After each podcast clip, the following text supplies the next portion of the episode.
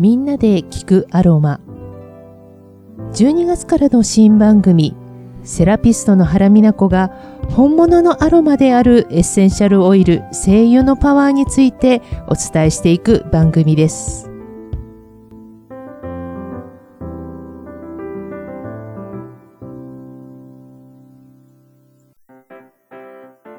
おはようございます。みんなで聞くアロマパーソナリティの原美奈子です。1月ももうすぐ終わりとなりますもうすぐ2月ですねえー、2月は、まあ、節分ということで、節が変わる、季節が変わるというその分け目というところになります。えー、その、大体節分までに片付けをするといいって言われて、私は大掃除をしない一つの言い訳にしてるんですけれども、結局、まあ、あんまり上手にできなかったかな。あ、でも今年は結構頑張ってやった方だと思います。皆さんは片付けなども上手にやっていらっしゃいますでしょうか？えー、そうですね、暦ではもうすぐ新春ということで、春はもうすでに始まっていますし、植物たちをよく見ると、結構新芽が出てきたり、えっ、ー、と、木の芽が膨らんできたりとか、もう春の準備を始めている姿がよくわかってくるかと思いますので、え少しずつその春の準備ということで、まあ、まだ寒い日は続きますけれども、ちょっと楽しいことを考えながら、えー、日々を過ごしていきたいと思います。えー、先週、先々週と、えー、アロマ対談で、えー、精神科医のマスコドクターのお話がすごく私も印象的でした。あの、涙ってなんで出るのっていうところから、その感情の話でした。ね、泣いてはいけないなという時になぜか涙が出てきて困っちゃう。まあそんな、そんな私変に思われちゃうから私ってダメだなーなんていう、こんなこと多分皆さん思ったこともあると思いますけれども、いや、そうじゃなくて、それはそういうこともあるよねって認めてあげる。それは大切だよっていうお話、すごくあの心がほっこりしましたけれども、なかなかでもね、実際にはそう頭では分かってても、なかなかそういうふうには切り替えられないっていうところが正直なところじゃないでしょうか。よくその感情と自分自身って皆さん感情ってあの、自分自身のその芯の部分とはまたちょっと別のエリアになるんですよね。玉ねぎあるじゃないですか。玉ねぎの芯の真ん中のところの涙の雫みたいなところがあるでしょそれが例えば自分自身の本当の本当の自分だとしたら、その上にいろいろ皮がどんどんどんどんついてくるじゃないですか。その皮の部分が、まあちょっと感情だと思ってみてください。そうすると、その皮が何層にもなってるってことは、だからいろんな思いとか感情とか、まあそういったものが重なってでもその芯の部分ではないわけですよね。まあちょっとうまく説明できてるかわからないですけれども、つい自分自身がイコール感情だと思っちゃうんで、皆さんこう、いや、自分が嫌になっちゃうんだと思うんですよ。例えばすごいイライラしてる自分が嫌だとか、あの、すっごい落ち込んで何もできない自分が嫌だってあると思うんですけど、でもそれは本当はその自分自身ではないで、そういう時に実はその感情、その外側の感情の部分、えっ、ー、と、しかもその感情ってすごく、あの、なんていう、波があるというか、ブレるというか、ちょっと自分ではコントロールできないっていうか、その嫌な状態を引き剥がすというか、そういうことができるのは実はこのメディカルアロマなんですよね。あの、まあ、ちょっとこれ私のプライベートの話なんですけれども、えー、昨年末ですね、私の父がえー、亡くなりまして、そうも80だったんで、まあ、ね、年齢だけ聞くと、すごくもう、あ、そっか、80でも亡くなりになったんですね、っていう感じなんですけど、本当にもう直前まですごい元気だったんですけれども、ま、あの、入院して、あの、もう、末期の、まあ、末期というかもう終末期の肺がんだっていうことが分かって、で、それでもう、本当にあれよあれよと病状が悪化していって、という感じだったんですけれども、何、よりもやっぱり本人もね、そうですし、家族、私たちの家族も、やはりその、あまりの変化のが起きすぎて、気持ちがやっぱりね、ついていかなかったっていうところが正直ありました。もうちょっと悲しかったのは、やっぱりね、病院入院する前までに、まあ、するって話になった時に、アロマを使ってって思ったんですけれども、そのエッセンシャルオイルの分子の、その香りの分子でさえちょっと刺激になっても、無理だっていうふうに言われたのはちょっとすごい悲しい気持ちになってしまいましたけれども、はい。で、そんな時ですね、やはり、なんとかね、あの、ちょっと電話をして、ちょっと父を元気づけようとか、なんかそんな、あとはね、いろいろできることを一生懸命やろうっていうことをやってたんですけれども、でも、それでも、なんとなくふっと、なんとし、あの、ふっとした瞬間に、わっと悲しみが襲ってくるっていうか、涙が突然出てくるというか、落ち込んじゃうというか。そんな時ですね、やはり私、助けられたのはこのメディカルアロマだったんですね。今日はそんなちょっと悲しい気持ちになった時に、ちょっと気持ち、悲しい気持ちを自分自身から引き剥がしてくれる、そんなオイルのご紹介をしようかと思います。あの、いくつかあります。ちょっとまあ、ランダムに言っていこうかなと思いますけど、例えばネローリー。これはビターオレンジの花から取れるオイルですね。すごい華やかな明るい、あの、可愛いか、か、あの、香りがします。あとはイランイラン。イランイランはちょっと大人っぽい感じのオイルですよね。あの、ちょっと香りも強いので、あの、本当に少ない量でいいかと思いますけれども、このイランイランなんかは特に悲しくて悲しくて、こう、ぎゅーっとなって、気持ちがぎゅーっとなってしまった時に、えー、このすごくその血圧を下げる効果とか、あとは不整脈を調整する作業、作用などもありますので、おすすめですね。あ、そうだ、ネロリのその作用を紹介してなかったですね。ネロリは、そうそう、ネロリはね、えー、神経のバランス回復作用っていうのがあります。あとは、やはり同じく血圧を下げる作用もありますし、あとは、あれですね、やはりちょっと気持ちがうつうつした時に、あの、おすすめできるエッセンシャルオイルになります。あの、優雅な香りですよね、すごく。あの、なんか、この香りはなんかダイアナ妃は自分の香りとして使ってたっていう風なことも聞いたことがあります。あとはお花の香りで言うと、あのラベンダーは有名ですよね。はい、ラベンダーはもう鉄板です、こういう時に。とにかく気持ちをリラックスさせたり、副交感神経という、その、リラックスの神経を優位にさせることができます。そのリラックスの神経を優位にさせるという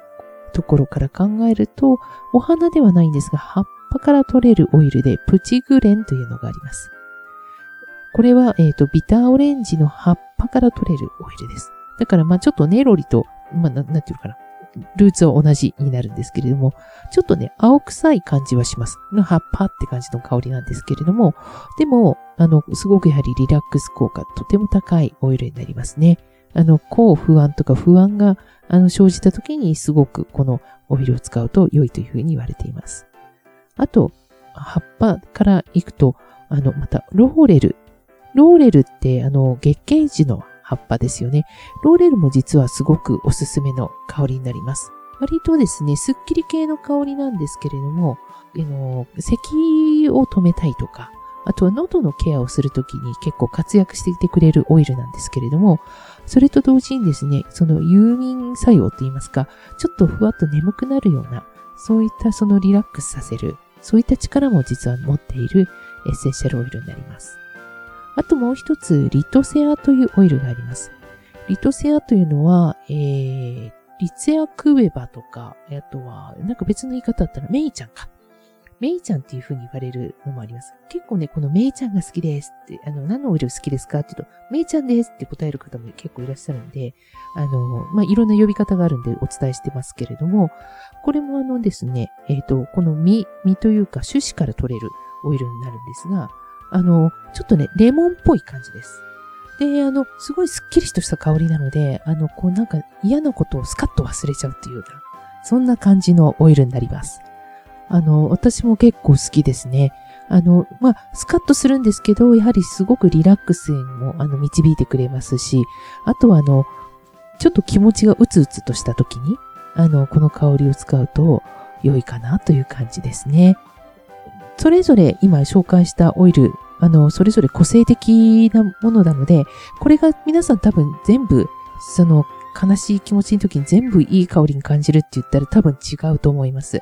はい。あの、体質ややはり好みとか、それにもよって、あの、香り方って違ってくると思うので、はい。あの、いろいろちょっと試していただいてね、その中で自分が、あ、この香り結構好きかもと思うオイルを一つ選んでおくと、まあ、ちょっとそういった悲しくなった時に使っていただくといいですよね。あ、あともう一つ忘れてました。その悲しい気持ち、うつうつとした時に使うオイルとして、えっ、ー、と、フランキンセンスもとてもおすすめです。えー、私はちょっと辛い時、あのー、去年の年末ね、あのー、やっぱりフランキンセンスの香りにすごく助けられました。はい。えー、フランキンセンスって、えっ、と、樹脂、えっ、と、木の幹のから出る樹脂から取れるオイルなんですけれども、あの、深い香り。あの、割とね、でもふわっとした軽い感じ、レモンっぽい感じなんですけど、そのレモンっぽい香りが、の後ろにちょっとこう、木のスモーキーな感じとウッディな感じ。それがちょっと隠れてるっていう感じですね、の香りになります。あのー、そういった気分の落ち込みとかにすごく良いですし、あとは呼吸器系をすごく、あのー、刺激してくれるところもあります。あとはその弱ってる時ですね。そういう特に気持ちが弱ってる時に、えー、免疫力をアップしてくれる。そんな力もありますし、あとはこのフランキンセンスのいいところはやはりね、あの、お肌とかスキンケアとかエイジングケアにも使えるっていうところですよね。はい。このエイジングケアとかスキンケアということは、またちょっと別の回でそれだけで話してもいいかなっていう感じですね。あとはあれですね。今月のアロマ、1月のアロマということでご紹介したゼラニウムとかオレガノ、皆さん使ってみましたかね？はい。ゼラニウムもね、すごく個性的な香りになります。えー、ちょっと香り自体はすごく強い香りになるんですけれども、ゼラニウムはやはりすごく、ちょっとね、イライラしちゃうような時ですね。感情、感情から考えると。イライラしたり、そう忙しすぎて、もうキリキリキリキリしてるような時。まあ、そんな時にこのゼラニウムを使ってもらうと、その気の滞りというんでしょうかね。もうなんかイライラ、もうどうしようもないっていうのを、それをちょっと上手に流してくれて、えー、気持ちを滑らかにしてくれるというところがあります。はい。あと、オレガノはですね、まあ、オレガノはちょっとなんかやはり気持ちが落ち込んでたりとかする時かな。あの、そういう時にいいかなという感じもします。特にそのオレガノなんかは気持ち、やる気が出ないような時、なんとなく無気力な時、という時にですね、えー、それこそさっきのネロリと、あとはフランキンセンスとオレガノを一緒に合わせてディフューザーとかで焚いていただくと、ちょっと元気になってくる感じがします。あと、オレガノ、そうですね、ブレンドで使うんだったら、そうだな、オレガノと、ローズマリーとレモンとかもいいかもしれませんね。ちょっと嗅いでみましょう。あの、オレガノのちょっと尖った、なんか草っぽいっていうか、ちょっとスパイシーな香りが、ちょっとローズマリーといい形で打ち消し合って、なんかバランスのいい香りになりますね。うんうん。これにレモンを足すと、割とスッキリ系になるかと思います。あと、ゼラニウムは、えっ、ー、と、12月に紹介したシダウッドと組み合わせていただくと、結構ね、そのゼラニウムのさっき強い個性的な香りって話しましたけど、それがね、上手に打ち消しされて、すごくいい感じになりますね。大人っぽい感じになります。あとあの、ゼラニウムですが、アルガンオイルとかと組み合わせて、ちょっと、えシワ用のね、オイルとか作れるんですよ。あの、妊娠線を消したりとかね。ちょっとまたそれはまた別の機会にお話をしましょうかね。はい。ありがとうございます。この番組でお伝えしているアロマの働きを十分に体感するためには、クオリティの高いエッセンシャルオイルをセレクトしてください。信頼できるアロマアドバイザーやアロマセラピストに詳しくはご相談ください。みんなで聞くアロマでは、リスナーの皆さんからのご質問、ご感想などをお待ちしております。ラジオ川越のホームページの番組表からみんなで聞くアロマを見つけて、私のインスタやツイッターからメッセージをお寄せくださいね。それでは今日も良い一日となりますように。いってらっしゃい。